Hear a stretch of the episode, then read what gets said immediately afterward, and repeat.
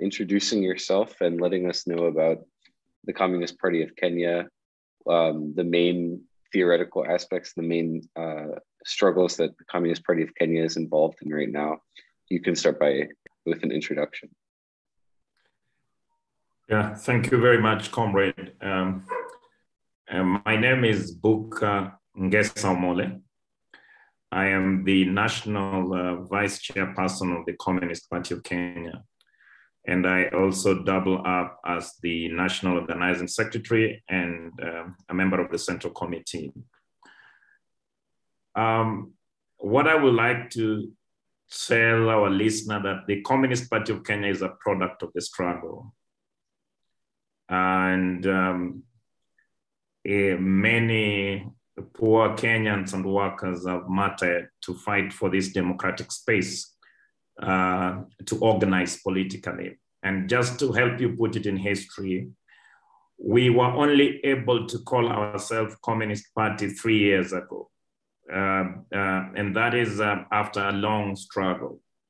So we could not say that uh, the current uh, Communist Party of Kenya is, um, is you know, it's the only organizations that have started to advance the struggle of the Kenyan masses. But we are only uh, continuing with a struggle that has been going for many years. Uh, a few years ago, uh, uh up to until 1997, communism was uh, banned in our country. It was, uh, you know, it was seditious. There were seditious laws that um, banned communism. And at that time, the progressives uh, had to do most of the work covertly.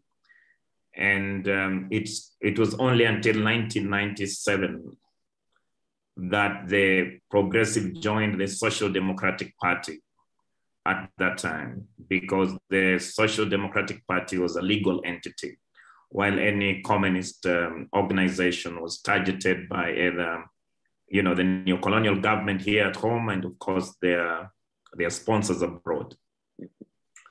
So we had the first liberation. We call it the first liberation when the progressives of this country uh, led to the introduction of multi-party democracy. And then after that, then uh, we had one long-term dictator that ruled us for 27 years and that was uh, dictator Moi. Mm-hmm. So we managed to kick him out in 2002. And then the process of constitutional review started. And this went until 2010 that we had a constitutional review. It's only after that constitutional review that, uh, you know, we could then organize overtly. So um, we can see that the Communist Party of Kenya um, participated in the elections uh, uh, you know, covertly under the Social Democratic Party for a long time. Mm.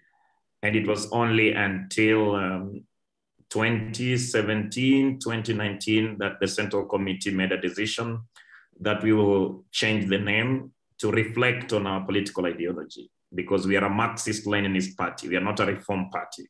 Mm-hmm. And um, even though it was legally acceptable to start off that, but even the Kenyan state, you know, rejected that proposal through the registrar of political parties here. And we had to again start the struggle to be allowed to be accepted as the Communist Party of Kenya.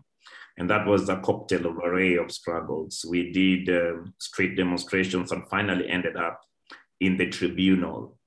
And that is how we got to change our name. But but for the last 10 years, the Social Democratic Party at that time was purely a Marxist Leninist party. Only by name, it was Social Democratic Party of mm. Kenya. But in terms of our ideological clarity, in terms of our struggles as a people, we are a Marxist um, a Leninist party. Now, in terms of other ideological um, shades that I could probably talk about that um, converge at the uh, at the Marxist Leninist ideology, uh, we are an internationalist organization. So we are in solidarity with the many struggles of the world. We, we call ourselves the headquarters of the international solidarity here in Kenya. Mm-hmm. and we're in solidarity with our brothers and sisters in Palestine that are against the, you know, the Zionist regime mm-hmm. in Israel, the apartheid Israel regime. We are in solidarity with the last colony in Africa, Western Sahara. We are in solidarity with our the heroic people of Cuba. We are in solidarity with the heroic people of Venezuela, and everywhere that uh, you know the we are in solidarity with the people of West Papua. And um, we every time we make our voices known to that uh, they got friends uh, in this part of the continent, and we continue to highlight their issues.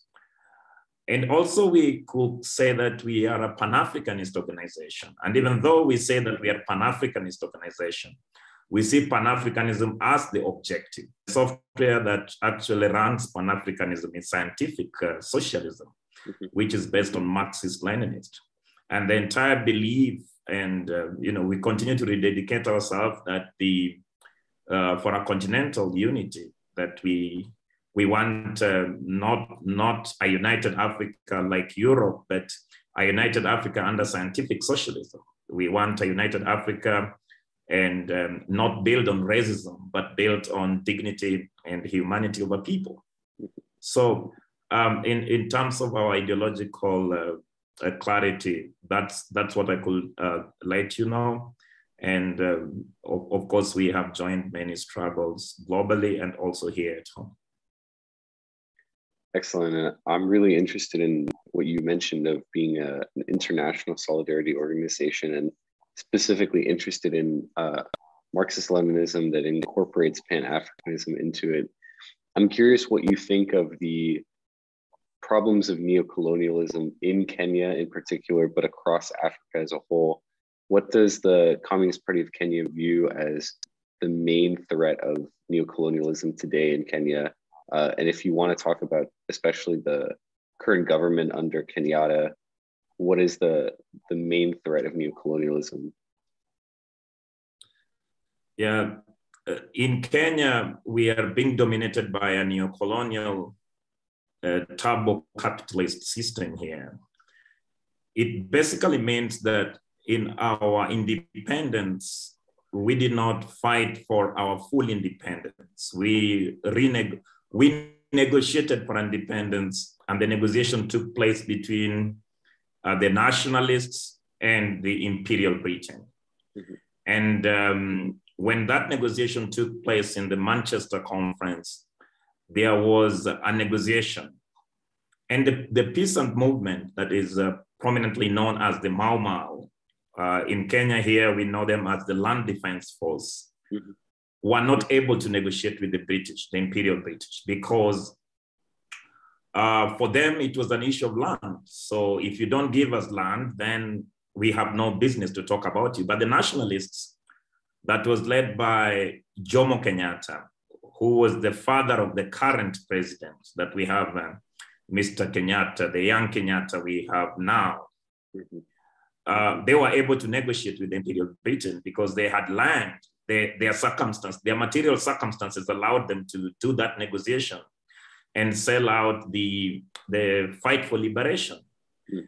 And they signed several pacts to safeguard uh, the, the Imperial Britain here and their allies. So in that case, we say we had a sham independence. When we talk of a neo-colonial uh, capitalist system in Kenya, we mean that, you know, even the people in leadership in this country, they are so weak to completely oppress the Kenyan people. So they have to form uh, alliances of operations of the West and uh, and our former, uh, you know, colonizer Britain to be able to further their oppression and exploitation for the Kenyan people. Mm-hmm. So they are actually brokers of um, of uh, imperial interest. They are brokers of uh, Western interest. They, if, if you look at the way they have turned our economy, it's upside down they embrace um, uh, financial and fiscal policies that are proposed to them by the Bretton Woods institutions like World Bank and IMF. Mm-hmm. So you realize that uh, in 1990s to date, Kenya's economy was turned upside down. We are not internally looking. So you realize that we are reduced into a low, you know, uh, a low uh, wage earners people, and then we export raw materials that are being, you know, creating jobs elsewhere. Uh, so in that way, we, we see that we are only a market for secondhand clothes, for secondhand everything. If you look at our cars on the road, the clothes we are putting on, we are not manufacturing anything. We are not geared towards any industrialization. Uh, what we see in the current leadership is um, uh, there, there are a few people which we may term as the national uh, bourgeoisie, but the country has been taken by the comprador because they are only in uh, a negotiating approach with the, the, their big bosses in Europe, their big bosses in, in, in the United States of America. And when Kenya, I think last election, if you study a bit of what happened was that the, the, the national uh, tribal elites were fighting in this country. And the people who were leading that negotiation was Godec here, who is the, who was the ambassador of the United States to Kenya. And they're not leading such negotiations to try and, uh, you know, uh, raise, uh, uh, uh like put up a sustainable peace in our country, but to take care of certain imperialist interests, which is mainly in extractive sector. We have gold plots here. We have titanium-based resources. We have um, even flower uh, flower companies here, which uh, are, um, if you look at, for example, the Dutch flower farms in um, in Naivasha, they are using difficult chemicals. They are not paying people minimum wages. They are. Um, uh, it's it's it's what I would call a modern day slavery in, in, in actual sense, and um, they are given this um, uh, license to operate in our country without certain rules because they are in a very toxic marriage to suffocate our people with the with the national leadership. So um, uh, the duty of the Communist Party of Kenya is first is to destroy the illusions that the capitalist system in our country has created to divide us among tribe against tribe, uh, you know, ethnic against ethnicity, and bring out the class contradictions that are inherent in any turbo capitalist system and then consolidate the workers, consolidate the poor people and the peasants in the political force, and also to tell them that without the political power, they will never be able to attain economic ends because the many non-governmental organizations that are actually Western uh, oriented are camping in our country and they're telling people that you can start some enterprise to uh, you know, to make money, you can um, you can start some small business of selling um, of selling some small stuff like uh, grains, and then from somehow you can be a millionaire or a billionaire.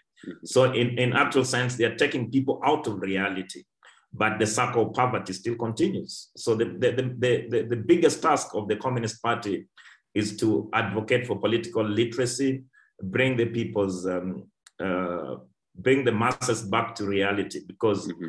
in our own analysis the objective factors of the revolutions are at you know at the highest level possible. So we just need to deal with the subjective factors of the revolution to make people to build genuine cadres to build a strong a strong party anchored on the people and to be able uh, you know to inspire hope among the hopeless people that are in our country and tell them that uh, they can trust in our cause, and this is the cost for the majority of the people.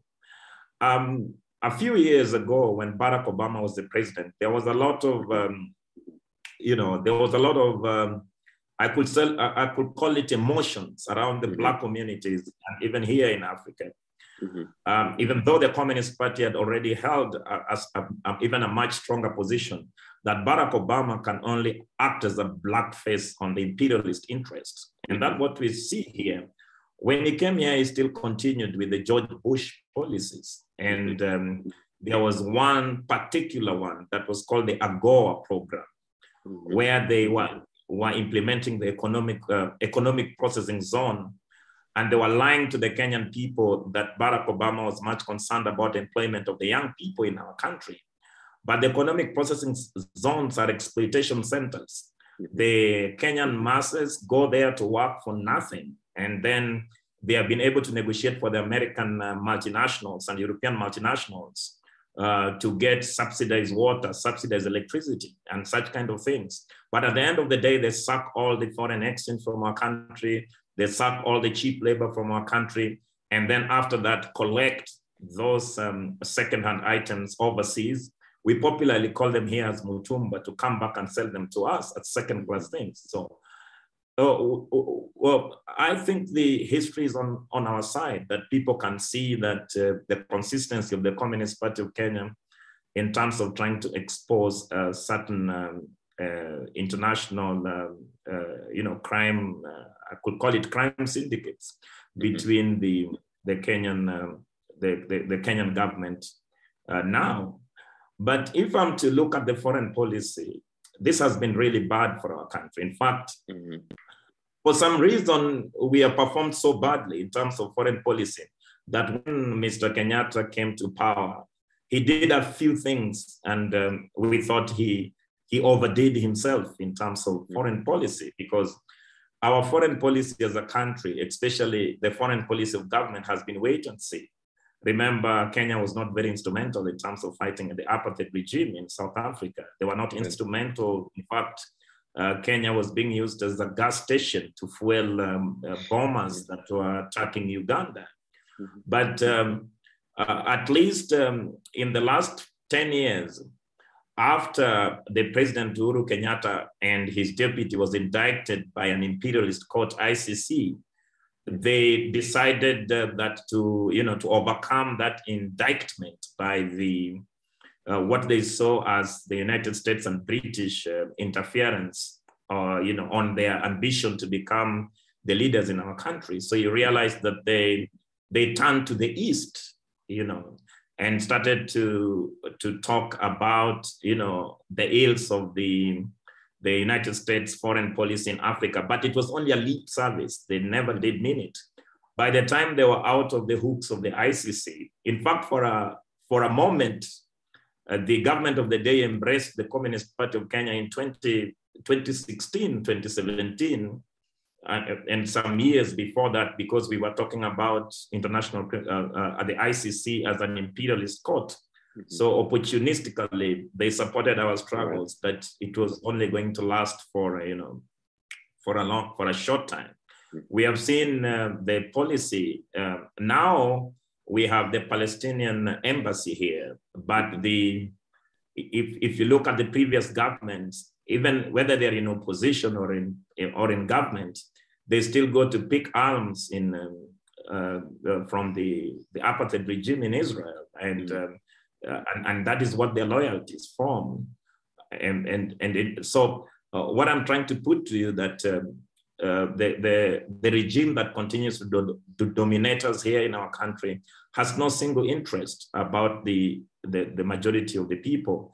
Probably you've read about the Pandora Papers, where the, the, the Kenyan political leaders are stealing money and then they stash them away in, um, in European banks, um, what they call tax havens. Mm-hmm. And they try to uh, you know, to convince the local people that we can make wealth here, while they don't, they don't even have confidence in the economies that they are running. So they are taking their money away just in case, you know, they are um, overthrown, which is inevitable that they will be overthrown. Mm-hmm. So they can have, uh, you know, a safe flight and enjoy their loot elsewhere. Mm-hmm. So when the uh, the countries of the West lectures about fighting corruption, and they don't talk about the ill-gotten wealth for the African political leaders that are being stashed abroad. It is very hypocritical in our lenses because if they were serious about fighting corruption in Africa, uh, uh, having not to say that the British introduced corruption, the British multinationals uh, started corrupting our government officials immediately after independence to try and win tenders and, and you know and compete among themselves. Uh, to us, we think that uh, we can only fight certain ills like corruption, poverty, based on uh, you know a political uh, revolution, uh, a political revolution that is able to bring dignity to our people will only when the state, the instruments of the state actually is understood not to be neutral, but we inspired to then work uh, for the majority of the people. uh, not for the insignificant minority. Very no, very well put. And I'm interested in something you touched on and, and kind of want to bring more into the conversation about the opportunistic appeals to anti-imperialist rhetoric that weren't actually sincere. I'm wondering about the perspective from the Communist Party of Kenya on national liberation struggle, on anti-imperialist struggle, and how to make that a more genuine commitment as part of a, a communist struggle. How does that apply to nations like Kenya that are still fighting to liberate themselves from their place within the extractive position within the the uh, underdeveloped world. Yeah, Joseph, what we need to understand is that the national liberation struggles were really not a monolithic struggle. They involved certain stratas in the African continent that had, um, you know, different ends.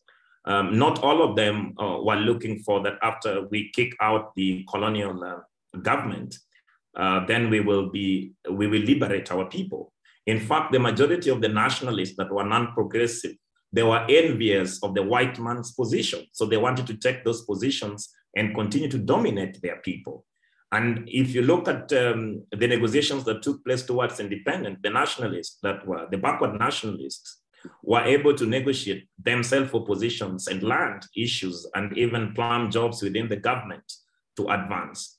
But in, in, in other areas, in fact, we like to give these examples when we are uh, teaching our people here, that there are countries that after, especially the Asian countries, uh, particularly even China, if we are to talk about it, that after the Japanese imperialism, um, you know, was defeated there, the, the, the, the colonial, the, uh, the, the colonial power was defeated, but they pursued an independent internal path to develop their economies.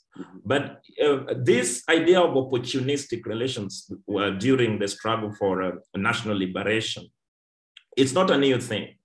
Because if you look uh, back, you'll realize that we used to have the so-called um, non-aligned forces. The non-aligned was, um, you know, was an opportunist um, uh, line when uh, they wanted to benefit from the USSR, then we are neutral on issues. When we want to get some arms from the United States, then we are neutral on those issues. Mm-hmm. But um, they did not uh, bother to, to analyze the stratas because uh, if you look at the, uh, the, the, struggle for independence, you could see that um, there were various uh, formations. One of the formations were the nationalist progressives. Then we had the nationalist, um, you know, retrogressives, and then we had the masses that were were always uninformed, and to them they fought for material to them, if they did not have land, they want land. If they did not have grain, they wanted grain. So they fought a fight for survival. But um, you realize that after the negotiations, there was um, uh, high level assassinations of the freedom fighters, especially those that held positions that they will want to advance those paths towards socialism. In, in our country, uh, we had a few, they did not come out as communists really, but they were very progressive nationalists. We had Bildad Kaggia, we had uh, uh, the father of the head of opposition now, he was called Jaramogi Oginga Odinga mm-hmm. and many other people. So since they were not able to negotiate with the colonial uh, uh, imperial Britain, you realize that the people that were in jail, uh, maybe their material conditions were much toughened, so they were willing to negotiate with the colonizers then, and then sell out other, you know, uh, brothers and sisters who are fighting for the, for them in the same struggle. In Kenya, the British tried to make Jaramogi the president, but he refused that, uh, you know, they needed to release um, Jomo Kenyatta from prison to lead the, you know, to lead the independent Kenya. But finally, at the end of it, when they negotiated with Jomo, the progressives were crushed. Some of them were jailed and, and, and killed. In fact, before the coming of independence, the leader of the national defense, the, the, the land defense force Uh, Field Marshal, uh, you know, Dedan Kimathi was hanged in prison. So they were trying to clear any evidence that could probably, you know, inspire the poor people to advance the fight for total liberation. If you look at even in South Africa, after the negotiations were done with, uh, you know, now um, uh, the, the, the, late Mandela, we don't blame Mandela for much because um, of the price he paid for the freedom of his, of, of his people. But look at the Marxists and the communists that were assassinated. Uh, look at uh, Oliver Tambo. Look at mm-hmm. Joe Slovo. Look at um, uh, you know Ruth First is being bombed in um, in Mozambique. So the people who held good positions that was to advance the struggle of the ordinary people were either assassinated, alienated, or jailed and and and and people like uh, Kwame Nkrumah for a fact was overthrown uh, in, in in few days.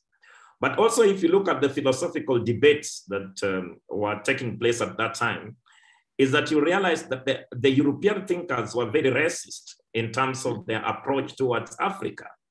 So even the African thinkers that see a lot of sense in terms of uh, Marxism and Leninism it took them quite a bit of time to prepare themselves to advance their knowledge, to deepen their knowledge mm-hmm. of what Marxist Leninism as a scientific theory is. Because remember, Kwame Nkrumah came up with some, uh, uh, you know, consciencism. And um, why I was talking about those shades, and uh, it's because every time he read about uh, books on Hegel, he read about books on, you know, on progressive uh, European mm-hmm. thinkers, then he came to the conclusion that they were very Eurocentric. Yeah. So he decided he will want, they were looking for something that is more Afrocentric. Mm-hmm. And um, you, you, you realize um, Mwalimu Julius Nyerere, as is referred to, the founder of Tanzania, even started African socialism.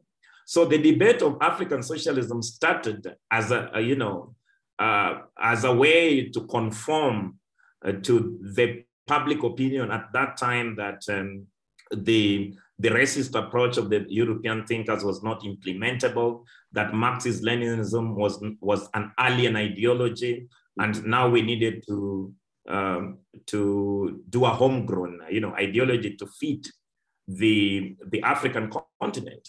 So it was only a few years later that uh, people like Kwame Nkrumah absolved themselves. I think when they wrote a book, uh, The Class Struggle in Africa, mm-hmm. now we had thinkers like Amilcar Cabral, that were, you know, had a bit of clarity in terms of class struggle. Uh, now, in that aspect, then we, we could say that that debate ended in Africa. Now, nobody talks about African socialism.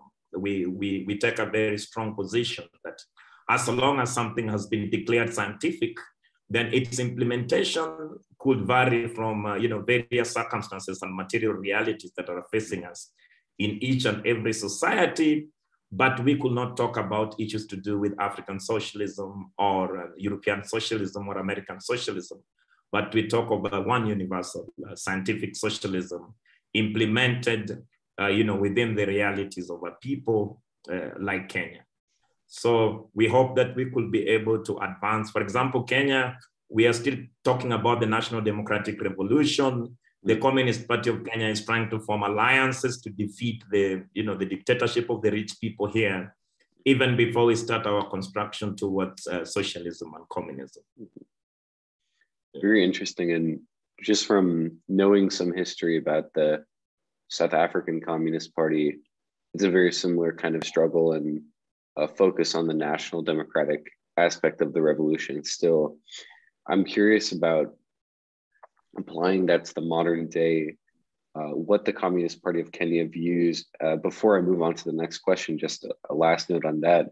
But what uh, aspects of whether it's delinking or whether it's um, an approach targeted at the extractive position within uh, the world system, but how can national liberation uh, today still play a role in a communist struggle, particularly in the in the in the underdeveloped world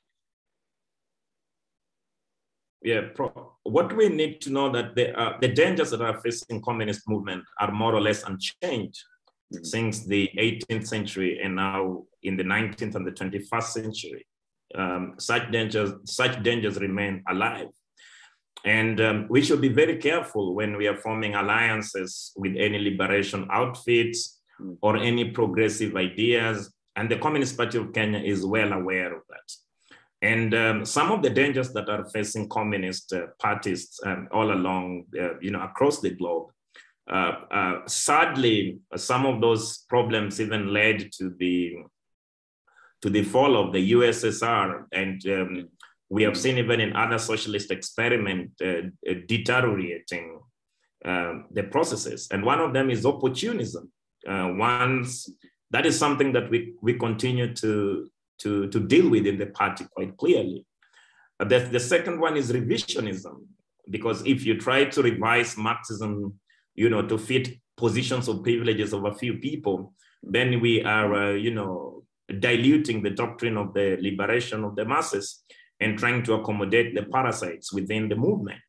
So uh, such things are what we are careful to. But we also know that our revolution is not going to be a straight line. We have uh, each and every stage, we have to see, we have to isolate the people's enemy and try to fortify, you know, uh, our, our mass base and inspire anger to, to the enemy at that time.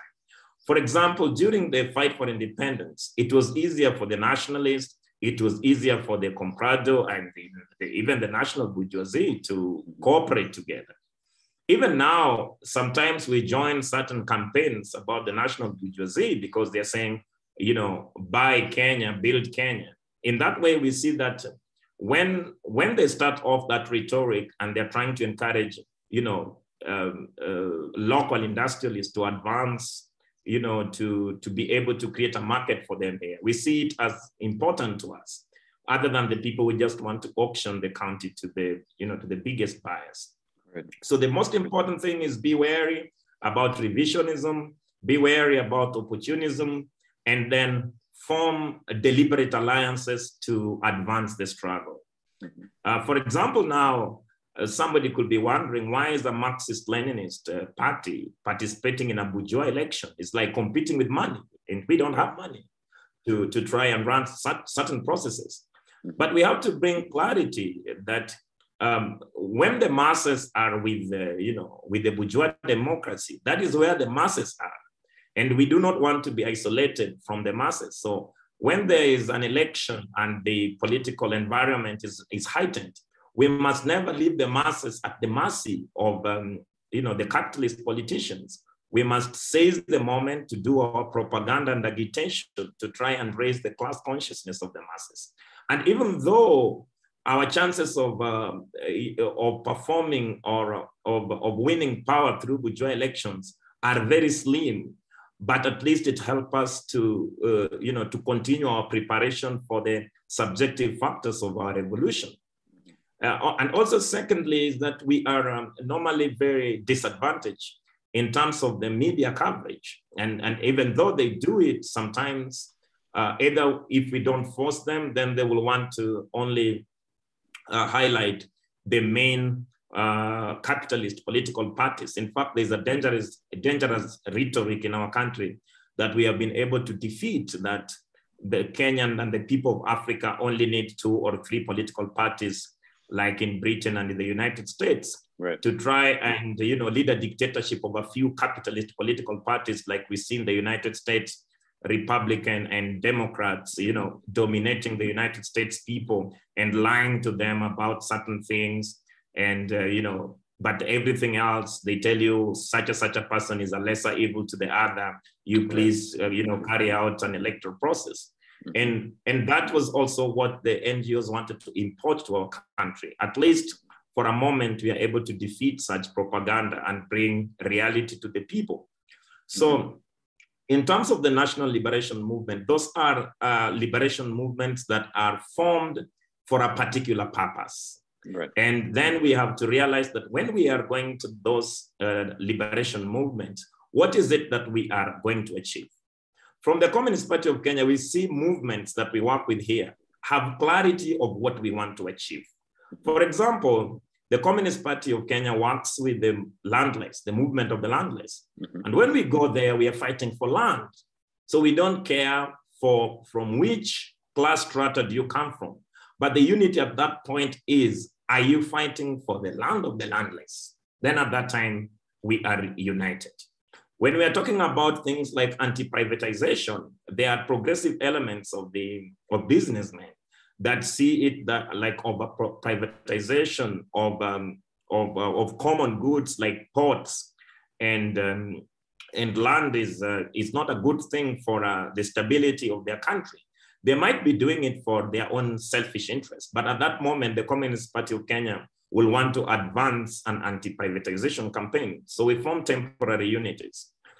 Um, as long as it is clear for us, if you look at our program in the Communist Party of Kenya, we are very clear. We have a short-term program, um, uh, we have a minimum program, and we have the maximum program. Mhm. Our, our, our minimum program is to continue to defend this democratic space that our brothers and sisters have fought for. We must never allow any um, uh, any any any of the things that we fought with to be taken away from us. Mhm. We defend the 2010 constitution with our life because we know that one, if it's gone, then we don't want to go back to uh, you know to do underground politics because it is much more difficult there. Then we have our minimum program, which is to take political power by consolidating the stratas of the working class into a political instrument and finally taking the political power. And the minimum, and then the maximum program, we will want to start our construction of the new state, not the bourgeoisie state. After the, the taking over the power, we want to declare, you know, the minimum program and start to lead a dictatorship of the, of the working class to try and, uh, uh, you know, get the wealth from the people who stole it and, um, and, and start off the, the, the reconstruction of our country. We also will want to get in touch and unify the, our struggles, both um, at Pan-African level, which is continental, and also at the global level, because um, we are much aware that capitalism is global. So if in any way we will want to replace capitalism, then we have to replace a global thing with a global thing. And that is why we talk about international, uh, international, glo- international uh, globalization uh, based on friendship, uh, solidarity, and scientific socialism to counter the neoliberal, uh, you know, globalization that is being championed by the United States and their Western allies. Very, that was very well put, and uh, I think it's very interesting that you picked up on um, the aspects of the national liberation struggle that a lot of uh, people in the West do not kind of focus on, um, particularly uh, a focus on breaking away from the international globalist capitalist system uh, and trying to assert a position separate from that. That brings me into kind of our next question. Um, a lot of us are curious in the West, especially those of us who are Marxist Leninist ourselves, about the view from uh, the underdeveloped world on, on China and increased Chinese investment in Kenya and across the African continent. So I'd be interested to give you some time to, to talk about that and the CPK's position on that. Yeah. Um, first of all, we got to get clarity that we have the global south and the global north. Mhm. And for, for CPK, we were inspired by several speeches of Hugo Chavez in, in, in terms of handling that equation of the global south and the global north. Mhm. The people of Africa are safer when we have a multipolar world Mm. and not a unipolar world because it gives them strength in terms of negotiating for continental interest against the big powers who have continued to dominate. Right. So that multipolar world could be imperialist powers, it could be socialist powers that be, but it already gives us a lifeline as the global south. It's important for us to, to note that. The, the, the second thing is um, the United States hegemony, you know, relies on blackmail of um, of um, other, you know, other countries, other nations to try and isolate them.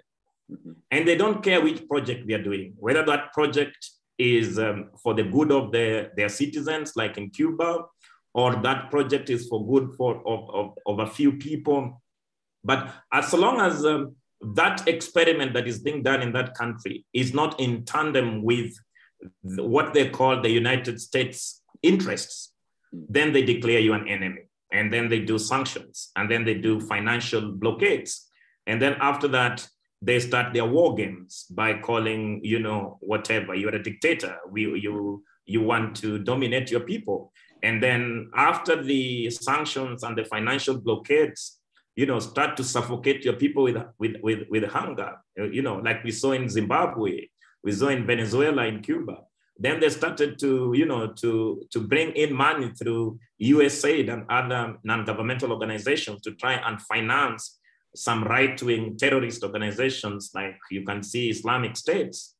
And they, before you know, they are raining bombs on you because they have continued to win public opinion. They have continued to win the global public opinion that, you know, Bukka is a terrorist. So it's a case of, you know, uh, call the victims the terrorists and then bomb them into subjugation. And then from there, you can advance your hegemony of the world. So if we are to look at it from that perspective, then the Communist Party of Kenya takes a clear, a clear stand that we are in favor of a multipolar world. So even if Russia is an upcoming power or any other, um, uh, we saw the BRICS uh, um, at that time, I think it was um, India, it was Brazil. They were trying to form an alternative, uh, you know, financial um, infrastructure of the globe. And the Communist Party of Kenya is aware that if that succeeds, then some of our worries will have been settled. Mm-hmm. Now, in terms of uh, the Chinese um, uh, revolution and the Chinese experiment, first of all, that revolution is very close in our heart as the people of um, of Africa because we share a lot of similarities with the, the heroic people of China. The heroic people of China fought against Japanese imperialism. Uh, they fought against colonialism. Uh, they were able to advance the economy in, you know, in, um, in very, uh, in, in, in amazing way to bring people out of poverty. So we see a lot of similarity between the Chinese Revolution led by Chairman Mao Mm-hmm. and um, and and the, and the African uh, continent. Sometimes we do clear comparisons between India uh, that took a neoliberal path and the Chinese, uh, the heroic people of China that took a different path. Uh, we, we, we look at Vietnam, we look at Laos, we, we, we try to compare them and, and see what we can learn from them. After saying that, the, the, the condition of China is rather too complicated. And we could not say that from the Communist Party of Kenya, we are a specialist. But we know that we cannot criticize China in a very cynical and in a racist way like the West want us to do, because they made us think like, you know, the Chinese goods are, um, you know, they are substandard before even arriving in our country. They made us uh, think that the Chinese people are racist even before we met them you know, before we started to interact with them, with the Chinese people. And, uh, and, and now there is a global campaign, uh, you know, to sing war drums for China. There is a global campaign, even in my country. There are NGOs that um, are laundering American taxpayers' money to try and, um, and, uh, and, and, and spread anti-Chinese propaganda. Um, and, and we know that even before they started spreading anti-Chinese propaganda, they still say China is successful because it is capitalist and communism is, uh, you know, is a failure everywhere. So if communism succeeds, then there is nothing it can do. It can only be capitalist. Mm. There are certain things that we can criticize as progressives within the Chinese socialist experiment because we call it an experiment because even the Chinese themselves have not said they are, they are a communist state or, or, or a communist country. They are saying they are working towards communism by the year 2050. Right. But we see um, when IMF and World Bank were triangulating us, they were killing us in Africa. nobody was there to give us an alternative to negotiate for, uh, you know, receptive loans. The, the, the Western NGOs uh, that were uh, organizing, uh, you know, offensive in our country were in deep marriage with the IMF and World Bank, and they made us uh, what uh, now we are even experiencing austerity measures in terms of fuel. They made us to close our industries, and that silly campaign of less, you know, uh, uh, more business, less government led to a lot of retrenchment.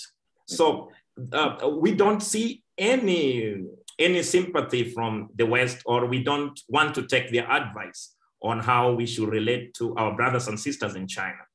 We, we, will want to, we will want to appreciate that the coming of China or Chinese capital in Africa has seen tremendous, uh, you know, uh, improvement in terms of uh, African relations with the West.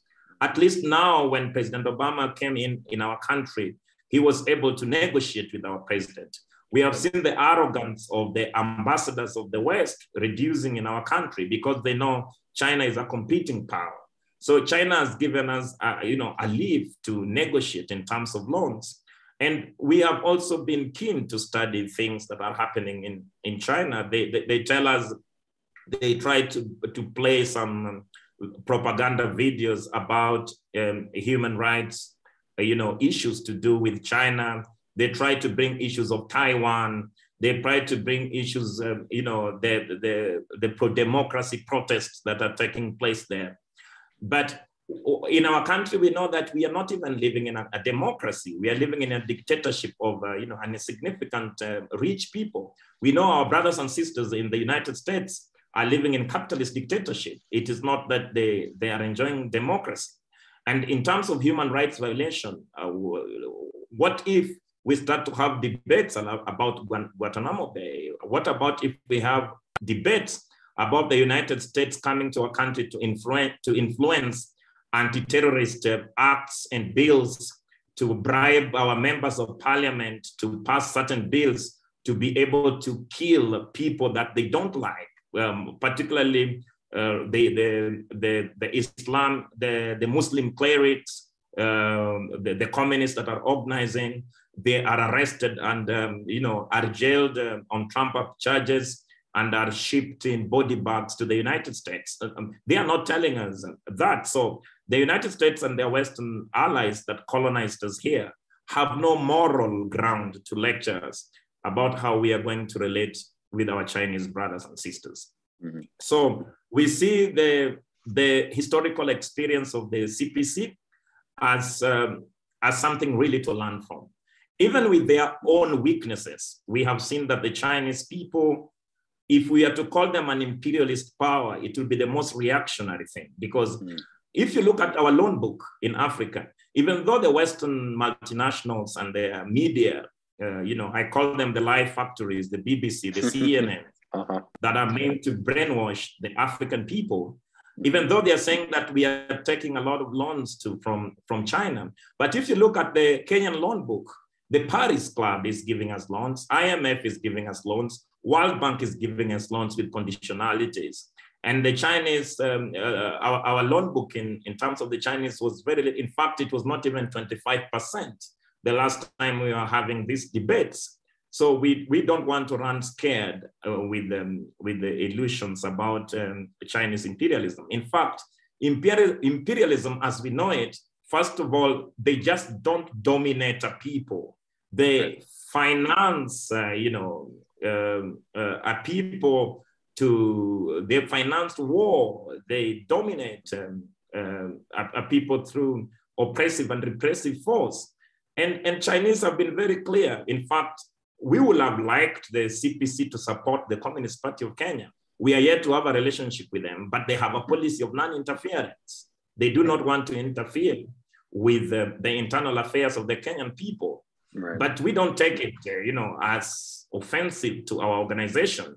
We know that when the Communist Party of China were organizing their revolution, the USSR financed both the CPC and also they were having a, a, a you know a, relationship with the government of the day in China at that time. And we, we, don't, we don't want to, to hold the, the CPC because international solidarity is not an act of charity. It is not uh, uh, something that we demand from the people. It is, we, we also don't need anybody to empathize or to sympathize with our, with our situation here. If the best thing that the people in the United States or the people in, the, in Europe can help us to do is that they can hold their governments responsible, that they should uh, be able to put more pressure for their government to stop spending money you know, uh, in, in, in, in financing war, in bonds, and financing, you know, a military complex. So cannot, they cannot provide food, they cannot provide uh, education, they could not provide quality healthcare for their people. Now, if that pressure is there from home, that will be good, good for us in Africa because then we will be, uh, we will be free to organize um, our own, um, our own affairs without undue interference or limited interference from the, the, the Western governments. So we continue to pursue knowledge. We continue to humble ourselves to understand the, the situations in China, but we would like to be critical about the Chinese people based on knowledge, not, not based on propaganda influence and anti-Chinese propaganda being spread mainly by you know the media factories uh, that uh, operate in that part of the world. Mm-hmm. That was that was incredibly well put. I'm I'm curious about uh, on that note of the propaganda that has come from the West about the rise of China. Um, I I think the answer may be uh, somewhat obvious, but I, I'm curious about your perspective about why the U.S. Eh, the U.S. in particular, but the West in general, seem so terrified of the rise of China and fear it, and thus have to propaganda propagandize against it uh, to such a high degree. Uh, what does the the rise of a multipolar world, in your opinion? Uh, you talked about negotiations, but uh, in particular, thinking about the defense policy of the United States as it pertains to using Kenya as a base for military operations. How do you see uh, the rise of China in a multipolar world threatening that uh, American and Western hegemony in, in Kenya? what I would say that the United States um, want to be a big boy. So they do not want to accept anyone who want to pursue. They don't have, they don't care about right to self-determination over people. Mm-hmm. And one thing that scares them, you know, to hell is any successful story about socialism, because they have published all sorts of, um, you know, nonsense, all sorts of propaganda against any socialist experiment that has ever been carried out. And um, to them, uh, getting people of, um, of, of, poverty is not a priority to them. They have continued to dominate this uh, continent. They have continued to dominate the world affairs based on, you know, I could say raw lies and illusions. Mm-hmm. And um, they want to continue to brainwash the people of the United States to continue to scare them that um, they are taking care of their security interest, while we know that they, they are not taking care of the security interest of the United States uh, people. In fact, they are setting the people of the United States against the rest of the world. They are uh, spreading hatred, um, you know, for the people that are actually loving and are determined to advance in life. So any successful story has uh, of, of socialism is a scare, you know, I, I, think you understand the, the Red Scare. It was uh, oh, quite sure, something yeah. in your country. Mm-hmm. And um, even if you go back, uh, Cuba has made tremendous, uh, uh, you know, uh, progress in terms of biotechnology, in terms of medicine, mm-hmm. in terms of creating of a new human being who, you know, who respects his um, his neighbors, who respect, you know, others regardless of where they come from. They have made the tremendous mm-hmm. progress in terms of handling issues to do with racism. Mm-hmm. And China has also advanced, uh, uh, you know, a lot in terms of um, development. In, in, in mm-hmm. fact, um, uh, there is no reason now. They, they have run out of lines because if you're talking about uh, Chinese technology coming to our country, now everybody is looking for China because um, uh, people believe their quality. Uh, even me, who previously worked in the engineering sector, we see Chinese technology as an alternative, and they are open to negotiations in terms of technology transfer. in the United States and their multinationals, if you talk about technology transfer to your people, they will tell you keep the job. So there is um, a lot of um, uh, concerns on uh, the rising of China, and, um, and and and I think it scares them because they cannot they cannot see themselves um, having all these um, you know embassies that they have built becoming museums in the next few years. They cannot um, uh, see themselves being able to blackmail anyone because in Kenya, for example, where they used to walk in and blackmail anyone, it has been difficult for them because mm-hmm. uh, if you cannot give us this, uh, we will talk to our brothers and, and you know and sisters in China and see if they can be able to give us a better deal than you. So mm-hmm. you try and be a good person, and we can try to to work with you. But and also I, I think um, the American poli- foreign policy, and this you could be much more knowledgeable uh, about it than me. But from where we sit, we see the American foreign uh, policy is to try and uh, also condition, you know, to brainwash the American masses completely to buy on their propaganda, to buy on their rhetoric. And um, in that way, they will be able to dominate that country for a very long time before any uprising comes about. They have been hiding against, you know, the the, the, the, the, the blacks eruptions that has been with the United States for a long time. They have been doing crackdowns on the organizations that are doing um, communist, communist con- canvassing. They have been trying to infiltrate our education system to put mm-hmm. anti-communist propaganda.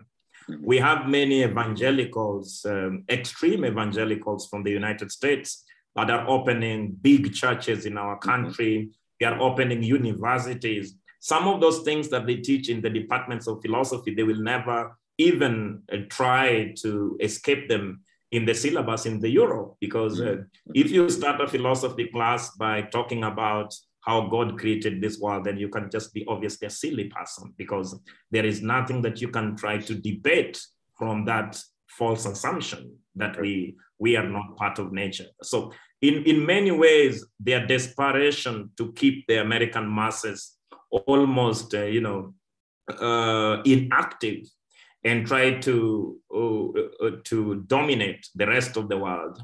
They would like to put a, a, a puppet in China. They would like to put a puppet in Cuba. They would like to put a puppet in every other country. But uh, sometimes we pause and ask ourselves, where has there been success where the American government has have their puppets? You know, look at um, uh, look at, for example, Venezuela before Hugo Chavez came to be. In as much as now they want us to believe that uh, Venezuela is the hell on earth, it, it, it basically is because they have um, continued to interfere with oil prices so that they don't get foreign currency. They continue to ban them to import even a little, uh, you know, uh, technology to repair the equipment that they supplied for a fee. The Philips actually supplied these items for a fee. Why are they not supplying parts for it while the Venezuelan people paid for them? So um, we we don't care about the United States um, uh, being scared about China.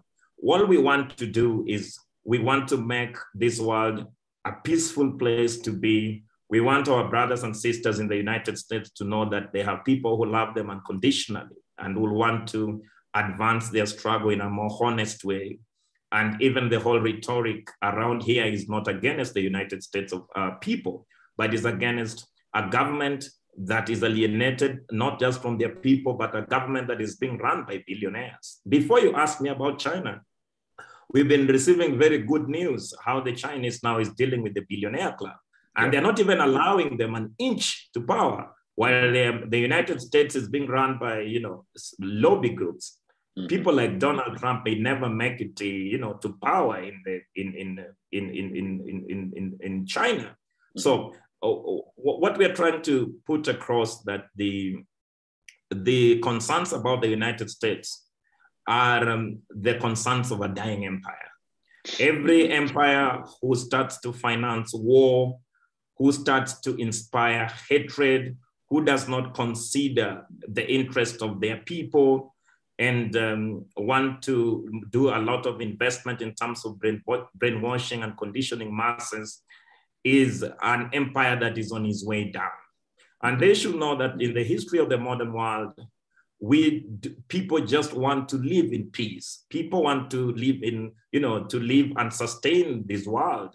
We want to progress as humanity. We want to live in joy. In fact, we are not in the fight because we love to fight. No, we, we just want to live with dignity. We, we, we also like to dance and take some beer and celebrate our life in the best way we can. We, we are not dogs or animals who just want to fight. But now, if we don't fight, then we will be selling an entire generation. Right. Mm-hmm. Yeah. In- incredibly well put. I think another interesting thing for me too is that uh, when you were discussing Venezuela and Cuba, the U.S. level of propaganda, I think, uh, and it and it also applies to to Kenya. Uh, this need for interventionism, this need to meddle in the affairs of other countries. Um, one of the reasons I think for the U.S. policy in East Africa and continuing to conduct war and have a U.S. military presence in East Africa is this brainwashing of the US population to convince us that we have to be the world policeman, we have to conduct military for the, for the entire world and be involved in every other country's foreign affairs. And as we know, it's it's all part of a, a policy of control uh, to ensure that the U.S. military is really in control uh, in all of these countries. In Venezuela, Cuba, China, I think, are great examples of countries that have been able to resist that. But that kind of brings me to a, another topic, which is knowing that that is the policy of the United States. We have many concerns, myself and, and other uh, American, you know, people who identify as communist, concerns of the more reform-minded uh, left opposition, whether they be social democratic, democratic socialist, who try to continue American foreign policy and don't and don't believe in anti-imperialism as a key part of their uh, socialism. Um, that's a concern for me. I, am particularly concerned about Western uh, left-wing parties that don't put anti-imperialist policy, non-interventionist policy, trying to destroy the American empire at the key part of their their program. So I'm curious your view uh, from Kenya and also from the the part of the world that is suffering from continued American imperial hegemony on those parties in the West, the more reform minded parties that don't believe in fundamentally destroying the American empire and the Western uh, military hegemony and are in some ways complicit in maintaining it. Uh, and your view on those parties and whether they can ever truly be uh, true friends for the, the liberation struggle in the in the third world. Uh, now, uh, you mentioned about the military bases, mm-hmm. um, and we, we don't take it for granted that the United States of America and French uh, continue to have uh, heightened military operations in Africa. Mm-hmm. In fact, um, other than the military bases, they are even plugging our military system with their military system. So they are infil- infiltrating our military infrastructure, our military, uh, you know, uh, we don't have a secret. Uh, we don't have a, a security secrets anymore mm-hmm. because we have to consult the United States, we have to consult the Mossad of Israel, we have to mm-hmm. consult the French. Mm-hmm. And we, in that note, we are happy what is happening in Western Africa. At least the Western Africa is rising against French imperialism, mm-hmm. which has um, taken place there in a long time. In Africa, particularly in Kenya, um, it will shock you that the British still have a base in our country. They have right. uh, one of the biggest bases. In fact, uh, we even uh, now estimated that it, the number of the British soldiers we have on our country could be able to take over our country with very minimal uh, fight because we, we, we, we off them um, uh, at the Nanyuki Air Base. Uh, and they have been continuing to, oh, last year, they've only been able to inspire hatred and anger because of the, the silly things they have done in Nanyuki. and they have continued to conduct rape. They have continued to be reckless with the, their bomb experiments, leading to the killing of the people. Uh, the United States of um, America also have the Manda base here in Lamu, but um, they have their way in government. Uh, previously, before Mr. Kenyatta came to power, we had another president called Kibaki, and um, he was very categorical that the United States will not have a base here. But now they use these anti-terrorist um, laws and uh, blackmail to ensure that uh, sometimes they even donate some weapons to our our mm-hmm. our military. Mm-hmm. And in return, um, um, they try to say, we want to train you on anti terrorist policies. We will want to take care of your defense budget. And in that way, they end up to negotiate with the government today. But uh, the Communist Party of Kenya continue to highlight the dangers of such experiments and uh, how they compromise on our independence as a country mm-hmm. and why we should be able to overthrow the neo-colonial government that continues to dominate us here at home to be able to start a people's process. So the Communist Party of Kenya takes a clear stand that we do not need any military uh, or war games in Africa. Um, in fact, the African as uh, American experiment has been deeply rejected among the progressives. Uh, the second part, which is the most interesting that you asked me, is the position of the left-wing political parties in Europe mm-hmm. or in the United States that are pro-reforms. And this is historical. If you look at the, the first uh, reform country that started, the Reform Party, the Social Democratic Party of Germany, and, um, and the differences that they had with the Luxemburg, the Rosa Luxemburg there. Mm-hmm. The debates have not changed much, but uh, one clear thing that I will want to probably mention is that when the European powers or the great powers, when they were extracting a lot from their colonies, they had surplus to sustain the working class in their countries. So the working class in Europe had always had a quality life, they were highly cultured, and they didn't see the striking disparities between the contradictions between the bourgeoisie and the working class in Europe. Their pay were okay. Their medical system was okay. So in that way, the, the amount of uh, uh, uh, the amount of theft that um, can take place in the former colonies has since reduced tremendously. And you can see that in, in France, you can see the level of riots and demonstration that is taking place in Paris at the moment. Yeah. Because they, they, they are used to certain life but they did not know that the, the, the amount of money, the amount of wealth that was being brought from West Africa sustained that economy. And now the Macrons and the leaders of, of, of, of, of the French government cannot sustain that quality life. So they, they are experiencing pressure from the working class.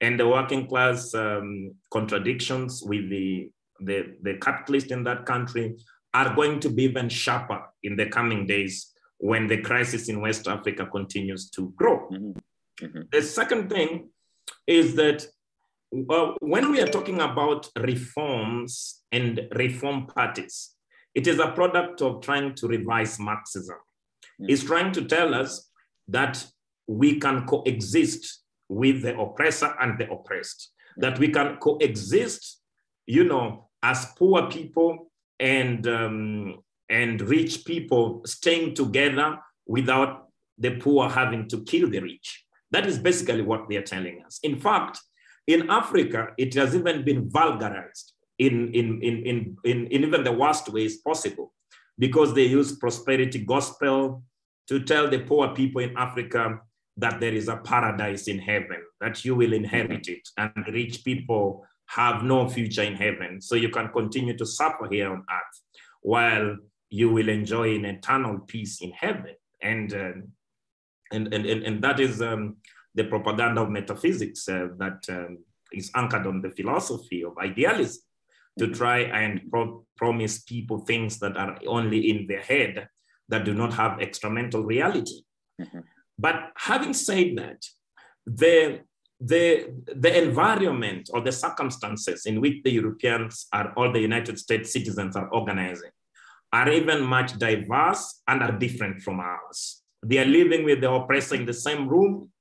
It's highly financed. In fact, the, the CIA always try to penetrate um, through, they try to penetrate progressive or revolutionary organization in Africa through another revolutionary organization in the United States. Right. So you remember they implement, they impl- they actually implant their intelligence among those so-called progressives. Mm-hmm. Uh, uh, uh when I was reading um, uh, Assata Shakur's book, it, I was uh, it was intriguing how at one moment he was having a meeting that was meant to be a party meeting, and 50% of the attendance of that meeting were actually CIA trained. So you can see how dangerous the progressives there are organizing. So they are facing um, um, uh, diverse challenges um, organizing at home. But the, the reform also, the reform agenda also needs to deal with the class character of, the, of where people are organizing. If you have, for example, in the Communist Party of Kenya, we are deliberate we have taken a step a party policy that at no point our party will have less than 70% of the working class.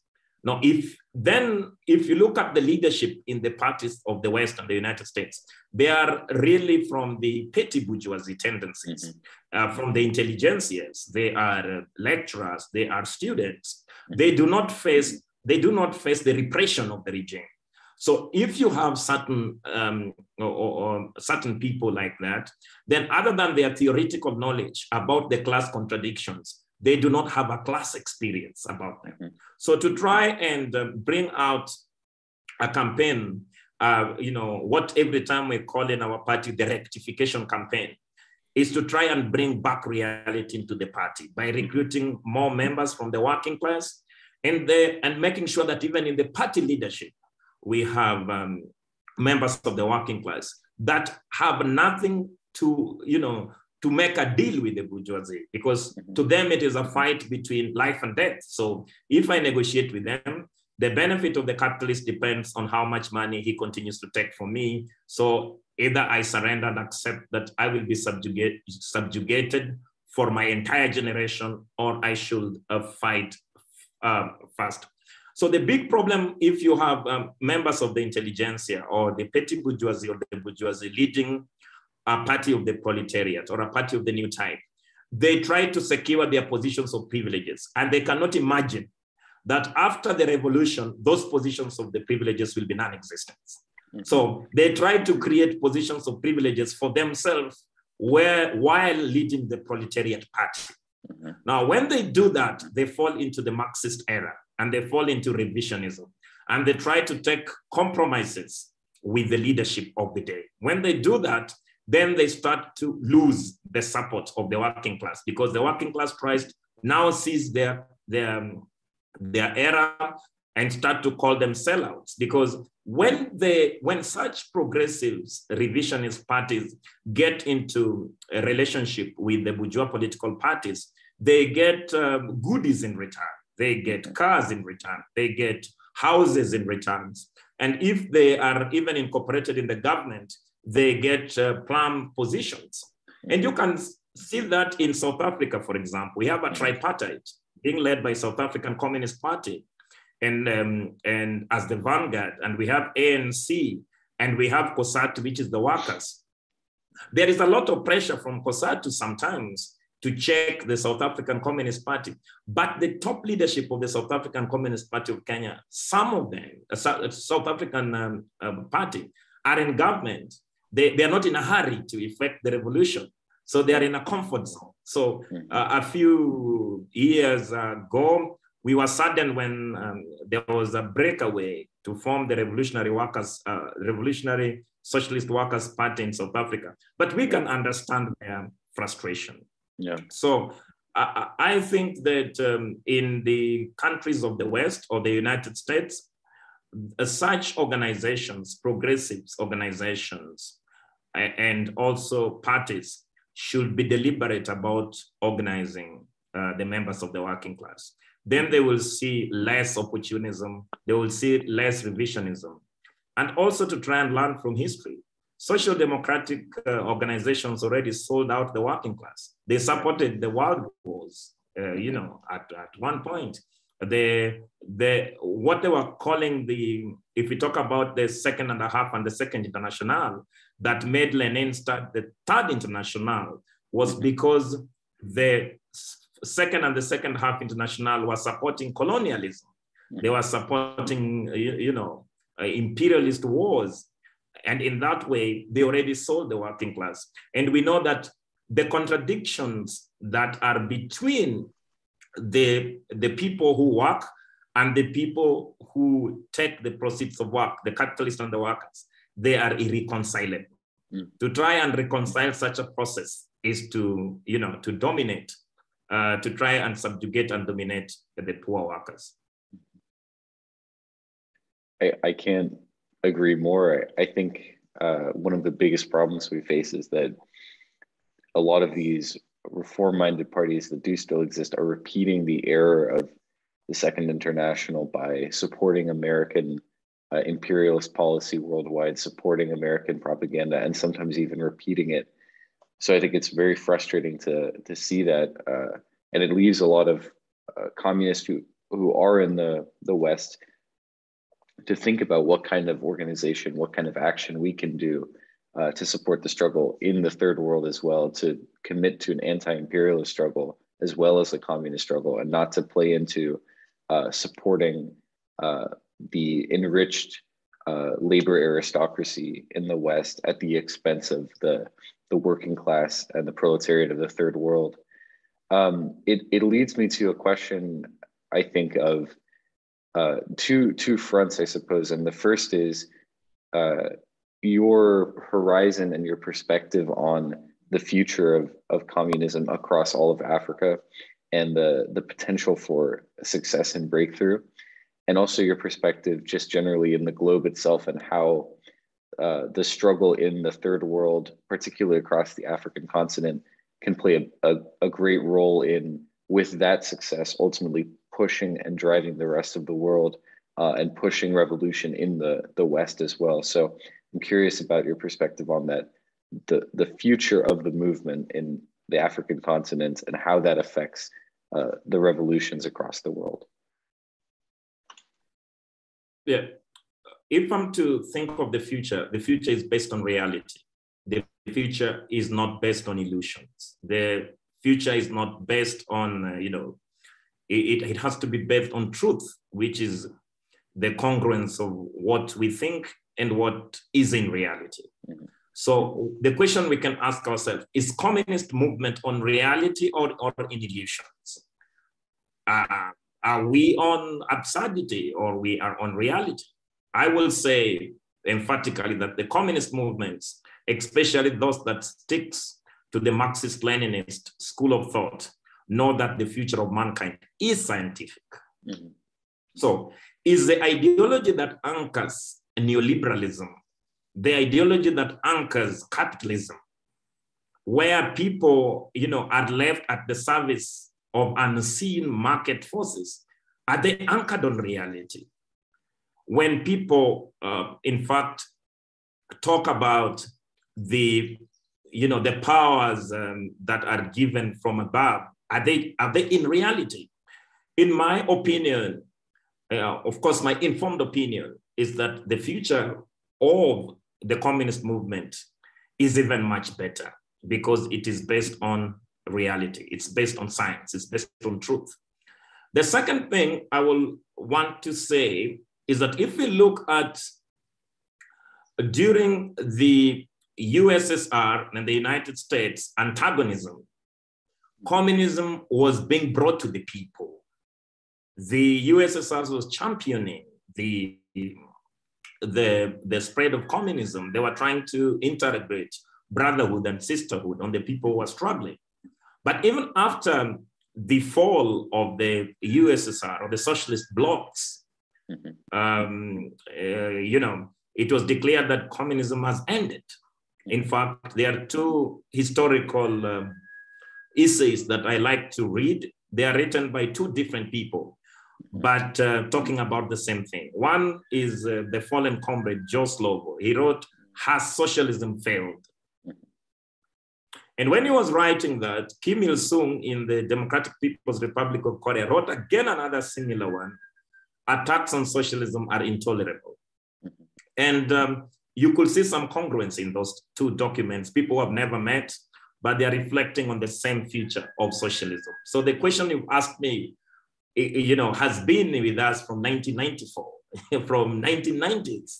And people have been asking, do we have a future of communism?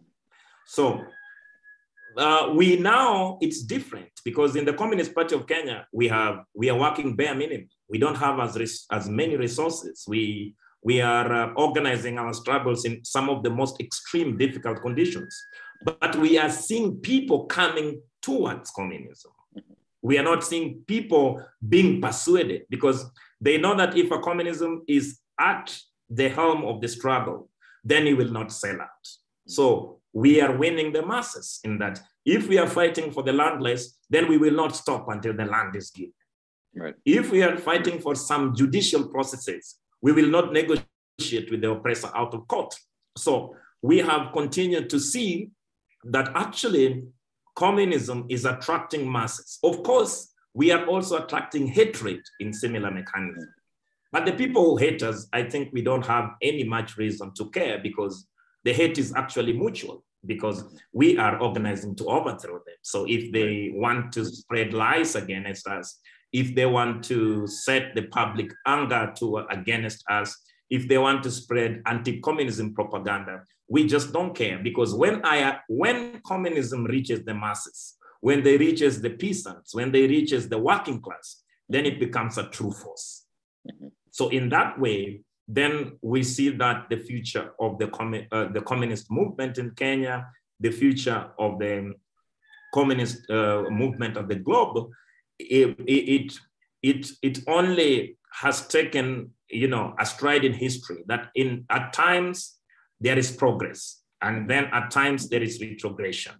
And retrogression is when we have leadership or political parties that want to take back the gains of communism.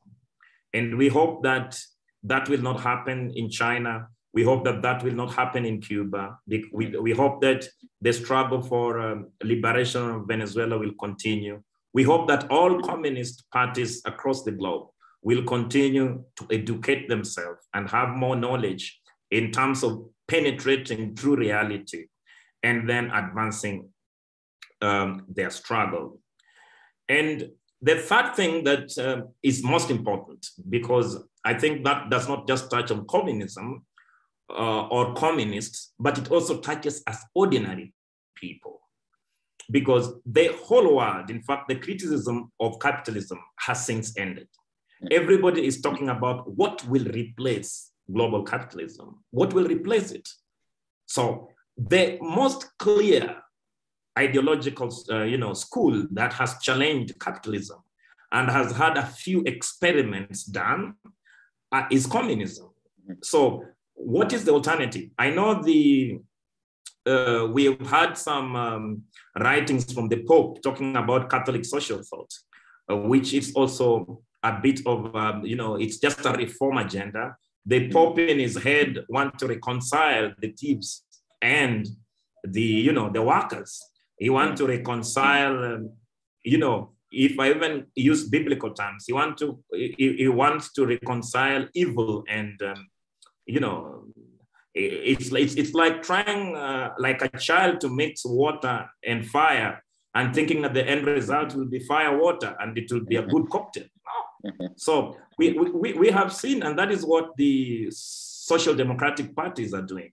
We have seen certain experiments in the Scandinavian countries about uh, mm. uh, welfareism, state welfareism. But such experiments have not been able to eliminate exploitation and oppression by man on man. So the discussion on what to replace capitalism, what to replace imperialism, is even heightened within the, the bourgeoisie themselves because to them they are searching for solutions that allows them to have positions of privileges. So they will never find such a solutions within the bourgeoisie framework, within the capitalist framework, because they only see an alternative that can continue to dominate. And they have they have taken a few experiments at the global level and they're running out of options. One of the experiments that they have taken, um, of course, is um, the corporates trying to put up what they call excess money into corporate social responsibility and trying to to limit um, uprising and uh, the murder of those corporates in where they are doing their businesses. So that has also just been able to delay the revolution. They have continued, um, you know, to continue to preach, uh, to preach peace through evangelical and Christian movements to try and tell people that um, we can coexist peacefully in this God-given planet. But then you can only preach that so far. When when when when people are burying their loved one that have died of curable diseases, no amount of such delusions will prevent them from from acting. And and and and also now the main experiments that uh, they have done in both Latin America and in Africa is the NGO experiments mm. and what they are calling the campaign on free enterprise. Mm-hmm. They are giving money, you know, on loans to get more money from the poor people. And they are saying that in that way, we can delay the process of our overthrow. Such desperate attempts were done by the feudal lords. Such desperate um, attempts were done with the slave masters. But the, inevit- the, the, the inevit- uh, what is inevitable is that communism shall win because we are anchored on, on, on truth. We are anchored on reality. We, we fight, uh, and the only people that are willing to sacrifice uh, their, their life, to sacrifice themselves for the entire struggle, is on the communist side. Mm-hmm. And, um, and, and that is not, the rich people are not willing to pay any price for their struggle. In fact, they want to move out their wealth and if it is possible to buy some land in the moon or somewhere else that they can stay and still continue to extract, um, you know, the wealth of the people in the world, they want to do that. But the communists, uh, the revolutionaries, are willing to pay the ultimate price. We are willing to martyr, fighting for. Um, in fact, we say the only cause worth sacrificing oneself is the, the you know the cause for the working class, and and and that to me guaranteed guarantee our win and the future of the communist movement. Very, very well put. Um, just, I wanted to agree with something you said there about the the problem of the Nordic experiments, the social democracy experiments that are so frequently touted in the in the West as a great example of what socialism can look like. Uh, and as you as you put it very well, saying that they have not eliminated ex- exploitation of man by man. They have not eliminated exploitation of the first world by the third. Uh, so they're not really a model to to look towards and try to emulate uh, within the, the rest of the West or within the rest of the world. I just have two, I guess, final questions. Um, my first is the if you can talk a little bit more about the CPK's efforts to organize for uh, communist parties across the African continent. So I'm thinking of uh, the CPK's involvement in the uh, the ALNEF, the Africa Left Networking Forum. Um, so if you can talk a little bit about that and kind of what that uh, poses as a potential way to create a new uh, supranational organization of communist parties across Africa. Yeah, I, I think on that, I would say that the communist tendency is that we will go to fight where the win is possible. Mm-hmm. And if the win is possible now in Sudan, the communists in, in Kenya will be in Sudan to fight in the war front with our brothers and sisters there. And taking that, that, um, that tendency in communism, we, we were convened by the South African Communist Party, which is the oldest um, um, uh, Communist Party in the continent mm-hmm. under ALNEF. But in the greater part of the Eastern Africa, we have seen that the Communist Party of Kenya continue to build stronger relations with um, the Communist Party of Rwanda. Rwanda is a very unfortunate country, very unfortunate country, where a few people masqueraded as revolutionary and now they have jailed uh, revolutionaries, the true revolutionaries there. Mm-hmm. They have kicked them out. And in fact, the Rwandese Communist Party of Kenya is busy organizing in the refugee camp. and there is an illusion of peace on in a country that has many fronts of armed organizations.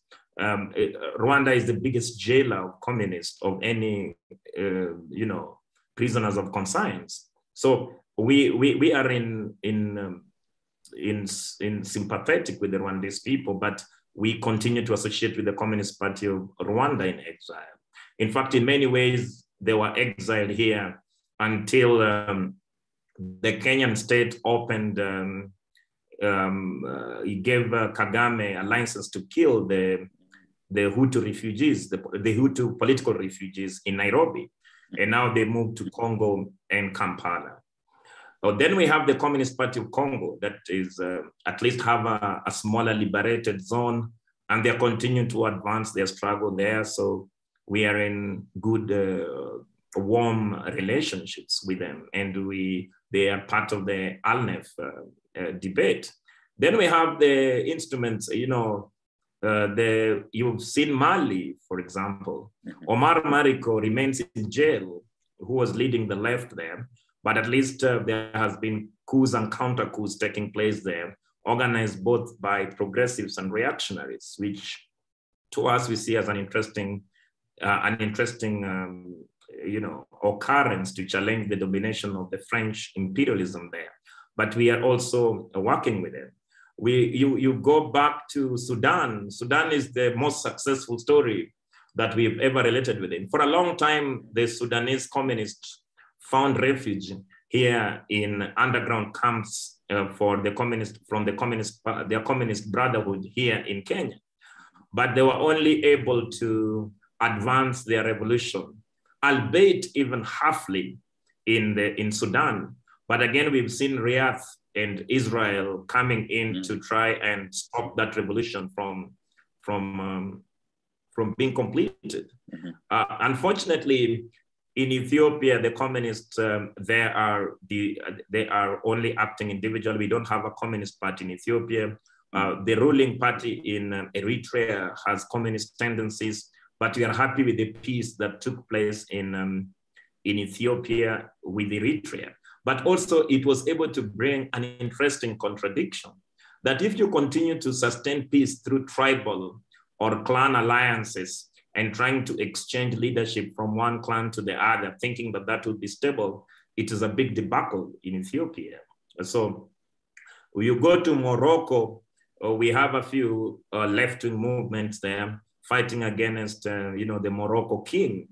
Um, and most of them, especially are residents in Tindouf, where the people of Western Sahara are fighting against the colonization of their country by Morocco. It's a sad case that the United States sides with Morocco in such a process just because they will want to exploit sulfate and other minerals, uh, you know, from, um, and it's the same case it has a lot of similarities, comrade, if you look at it between the decolonization process of Western Sahara and how the British just gave the Israel the land of Palestine. And they're saying the, the, the one which they didn't have. Now, uh, you listen to the Morocco king and you, you feel just angry because he's saying the, the territory of the Western was given to them by the Spanish people, who was a, uh, you know, um, an occupier. So in that sense, we, we, we, we relate with Polisario as a front for liberation in, in Africa. And um, uh, of course, you have read and, and seen on um, various uh, media the processes that are now taking place in Swaziland, the, the monarch in Africa. Uh, and the Communist Party of Swaziland has been in the forefront in terms of um, advancing that struggle against the, the the monarch system in Swaziland. So, in terms of the future of the left in Africa, first of all, the left in Africa is struggling. Yeah, they're always uh, underfunded. They cannot even, um, some of them cannot even organize in terms of Communist Party of Kenya. At least we will be able to, to push the struggle to certain ends because um, of, of um, uh, cross sections of our population still belong to the working class. But if you have people that do not have any meaningful earning, even to contribute to the party becomes a problem because they cannot feed themselves. So you'll right. find that the left, uh, the left political parties in, in Africa are struggling. But our duty is to inspire them and tell them that they are on the right side of history. So they continue, they have to continue fighting. They, they, they cannot lose grounds because I, when I read books like um, um, uh, the books on Mau Mau from within and uh, see the situations that our freedom fighters were fighting for, they were so extreme. And, um, and, and we can not say that just because we, we have almost nothing, we cannot continue to challenge the imperialist forces in Africa. Uh, at least we could learn that if we can continue to talk to the masses, to educate them, then there could be a chance that the left political movement in, um, in Africa will continue. Apparently, in East Africa, we had a lot to learn from Julius Nyerere's socialist experiment. His um, party is still in power, but they have diluted the entire framework of that revolution um, they have continued to do uh, to implement neoliberal policies in Tanzania. Uh, uh, even after the late dictator died, the current uh, uh, president still continued to advance, um, you know, policies that are against organizing. And we still have so many comrades that are in jails in Zanzibar, that are in jail in, um, in Dar es Salaam. So um, in terms of organizing, uh, as ALNEF, we take the Pan Africanist stand that the total liberation of African people and African continent, wherever they found themselves, can only be. We do not have a privilege to, uh, you know, not a privilege, but we do not want to or wish to colonize other people for our own good. Uh, so we can only lead a liberation for everyone, not for ourselves. So we can, if we if we build a continent under scientific socialism, then we advance a global arrangement under scientific socialism. Then contradictions in terms of racism, contradictions in terms of ethnicity, contradictions in terms of religious are much tertiary as compared to the contradictions that uh, take place within the social, um, uh, the system of social production. Uh, a few hours ago, I was addressing a press conference here in Nairobi, and they were asking me, Booker, you have been fighting about against tribalism of setting one tribe against the other. What is the moral value of the class contradictions. Why are you setting the poor against the rich? Mm. Uh, and and um, I was telling them that no, the disparities between um, tribes or disparities between ethnicities or racism are not based on any reality. In fact, they are based on illusions in people's head to try and dominate a people. But class contradictions is a reality. It is uh, anchored on the social relations, and you can see how the rich manipulate systems to, to continue to dominate. So, to talk about the poor people having power for the first time do not actually amount to any immorality. The rich people have had it for 60, 70 years, and we are not willing to let them have it only for domination because their power is for the insignificant minority. Mm-hmm. So in terms of the prospects of organizing the left in Africa, it's difficult. We, we the, the main, the main um, source of uh, uh, funding for the party is being criminalized. Like for example, in Kenya, the Communist Party of Kenya cannot be uh, got any solidarity fund from anywhere else because mm. the government do not, um, you know, want to, want them to do so. Uh, secondly, the people, the kind of work that uh, people are involved in, they, they are mainly living in Nairobi. If you check the data now, 60% of Nairobi people live like animals in slum areas with no food, no running water. Uh, they are living with sick mothers and, and children in their houses. How will they even, how will you even have the morality to tell them to contribute money for um, the, the party. So mm-hmm. the best they probably will give you is drinking water and food when you're organizing in their areas. Mm-hmm. So uh, I will tell you that we have um, a difficult task ahead, but we are prepared for it. We, we have the we have the power to to sustain the fortitude to, to and the courage to to stay the course. Mm-hmm. Absolutely, and and you know we believe that as communists we do believe that it's inevitable, but there's so much to be done to push towards that. Uh, that inevitability is never uh, uh, truly inevitable unless there's a fight and a struggle uh, to get us as close as possible uh, across the world. So, very appreciate um, your answer and appreciate your struggle.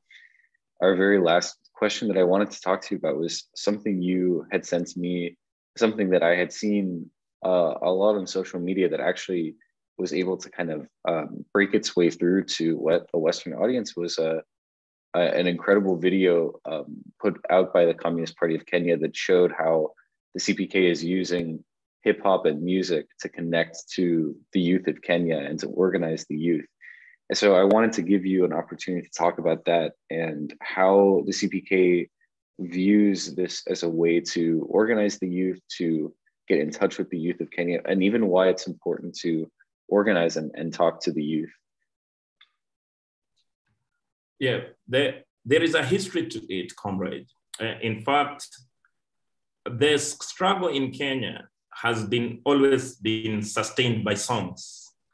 In fact, I was a young man. The only thing we knew was to, you know, wake up and sing in the name of the revolution and mention the people who have died before us and to remind ourselves that we will not hesitate to, you know, to sacrifice ourselves, to defend those gains that they have, you know, fought for. So we have had songs, but it has been very difficult to produce them, to record them. Mm-hmm. So a few two years ago, we started the album one and album two projects in which we did uh, voice recordings, and most of those songs are progressive songs that we have sung underground. We have sung them overground. We have sung them in our study circles, but they were in our oral library. They were not. Uh, we they were not written. So we started the process to document the struggle of the Kenyan people through songs two years ago, and we have um, done about 18 songs. We did um, audios for that, which we recorded. But in the course of doing this, we were recruiting young people in the party. And young people, you don't expect them to sing the same songs you sang, you know, when you're growing up. Uh-huh. So we have seen a lot of creativity from the Young Communist League. They are coming up with their song that resonates with their struggles. And, and hip hop has become, uh, you know, a big thing for uh, the Young Communist uh, League that are organizing. Mm-hmm. So sometimes they say that when they go to talk to people about struggles, it is a painful experience. Mm-hmm. But when they start to sing about it, when they start to rap about it, then the message is clearer to them. They, they, they end up the meetings in high morale. So um, a few months ago, we decided to do an experiment of doing a, uh, of doing uh, now starting to produce the songs that mm-hmm. they sing in the in their organizing and we started it in the western part of the country and we tried to shoot a few with um, with our mobile phones and mm-hmm. uh, tried to see if we can inspire the the idea was if we can inspire the other people who are organizing in areas of the country to try and come with songs to advance our message among the masses. Mm-hmm. Uh, but surprisingly, we got uh, a huge international following based mm-hmm. on such a video. But uh, we hope that, um, in fact, uh, that international audience has been able to inspire the young people in the party. And they're taking the tasks more seriously. They are taking the task to write the songs. And they are hoping that even though uh, uh, they are still crippled in many ways, but they can produce um, a proper song because you can see that people have been asking, send us the real song, but we are trying uh-huh. to still put the songs together uh-huh. and and see if we can have uh, a professional to shoot the video and uh, drop it out before the the launch. Um, we, we, we know that uh, we are going to have our campaigns mm-hmm. in August um, 9th. Mm-hmm. And we have a real chance to, for the first time, to win elections.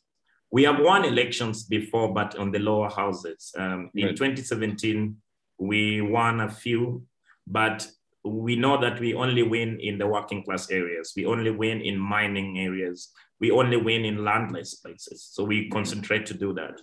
And it is important to us to win an election because it makes people like you also know that we exist. It, it, it, it also helps us to get to, to, to bring out certain contradictions that um, um, happen within the capitalist uh, democracy. Mm-hmm. So uh, we hope that we could continue to do more songs. Mm-hmm. And um, I think songs are a product of the struggle. They, I see most young people, they write the lyrics on their, on the move when they're organizing. Mm-hmm. Uh, sometimes now I see even children writing them at the back of their exercise books and mm-hmm. trying to sing along to them. So I think it is an, a, a great inspiration for the comrades that um, have been in the party for a long time, like me, and also the younger comrades find a voice and we allow them to express themselves, their anger, their happiness in the best way they can. We do not want to, to them to learn by rote like, like, um, like they want us to do, but we will want them to give them a frame of mind that they can think on their own, they can make proper judgment on their own, so long as it remains fidelity to the proletariat revolution. Excellent. And, and I'm looking forward to seeing more songs, seeing it. It was incredible to see it on social media and to see the international attention that it brought to the Communist Party of Kenya. And I think that helps to promote the message, um, especially to a Western audience that uh, in many ways, as we've been talking about, needs to see that the, the struggle is continuing in the global south and and in many ways is the most uh, effective and the most important that's happening in the global south so and and then as you said too getting the youth getting the youth organized getting the youth inspired uh, particularly using social media that many young people all over the world are, are connecting uh, through now i think is an incredible way to continue the struggle. It's an incredible innovation that hopefully more parties throughout the world will will pick up on and hopefully will provide a lot of success to the the movement and the revolution in Kenya. So uh, I just wanted to say thank you so much um, for taking the time to interview with me, um, and just to let you know that uh, there's solidarity throughout the world for uh, the struggle and the and the Communist Party in Kenya. Um, I'm available anytime uh, to continue to follow up with you, to continue monitoring uh, the movement, and uh, and and if uh, in addition, if the CPK would like to contribute anything in writing or anything ever to our journal and what we're doing in, in the U.S., there's always desire for for collaboration and solidarity. Um, but before before closing out, I just want to ask if you have any any last things to say and, and anything else you forgot to mention. No, no, we we feel very warm to hear that there are, you know, people who believe that this struggle has a destiny, that uh, the struggle for the liberation of uh, mankind has to continue. Mm-hmm. So that makes our heart very warm. And uh, my encouragement to my brothers and sisters and my comrades in the United States is to tell them that the same way we are looking for our economy to be organized, to be social.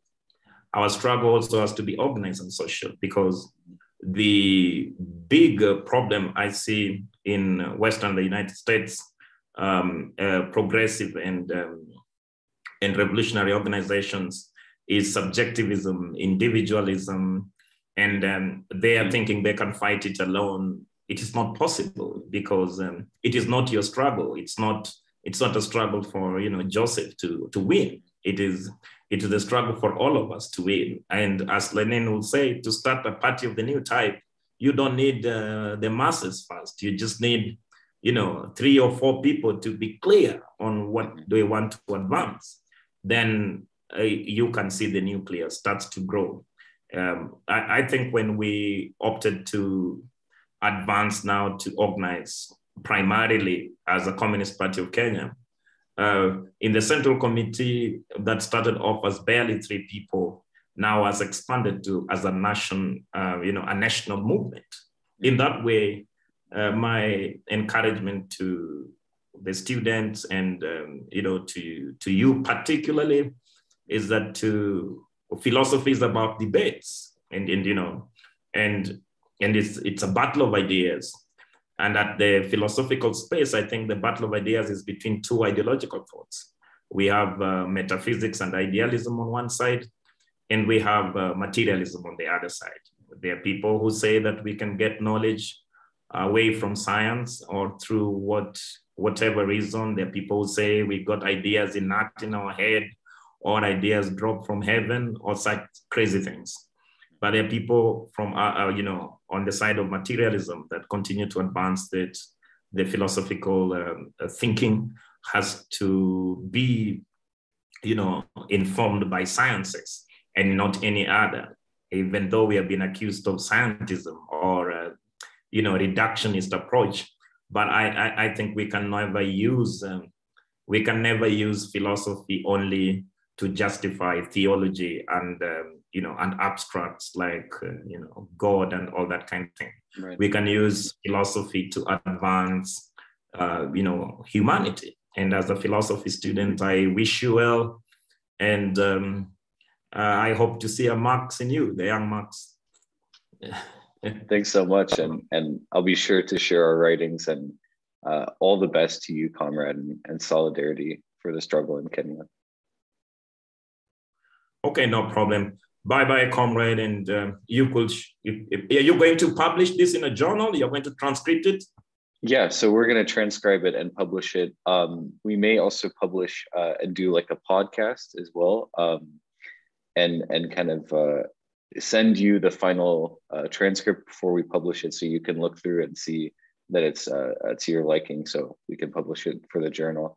The journal will be probably we're still in the process of writing, collecting interviews. So probably will be published around, we do twice annually, so around June. And then there will be another in winter, so in December.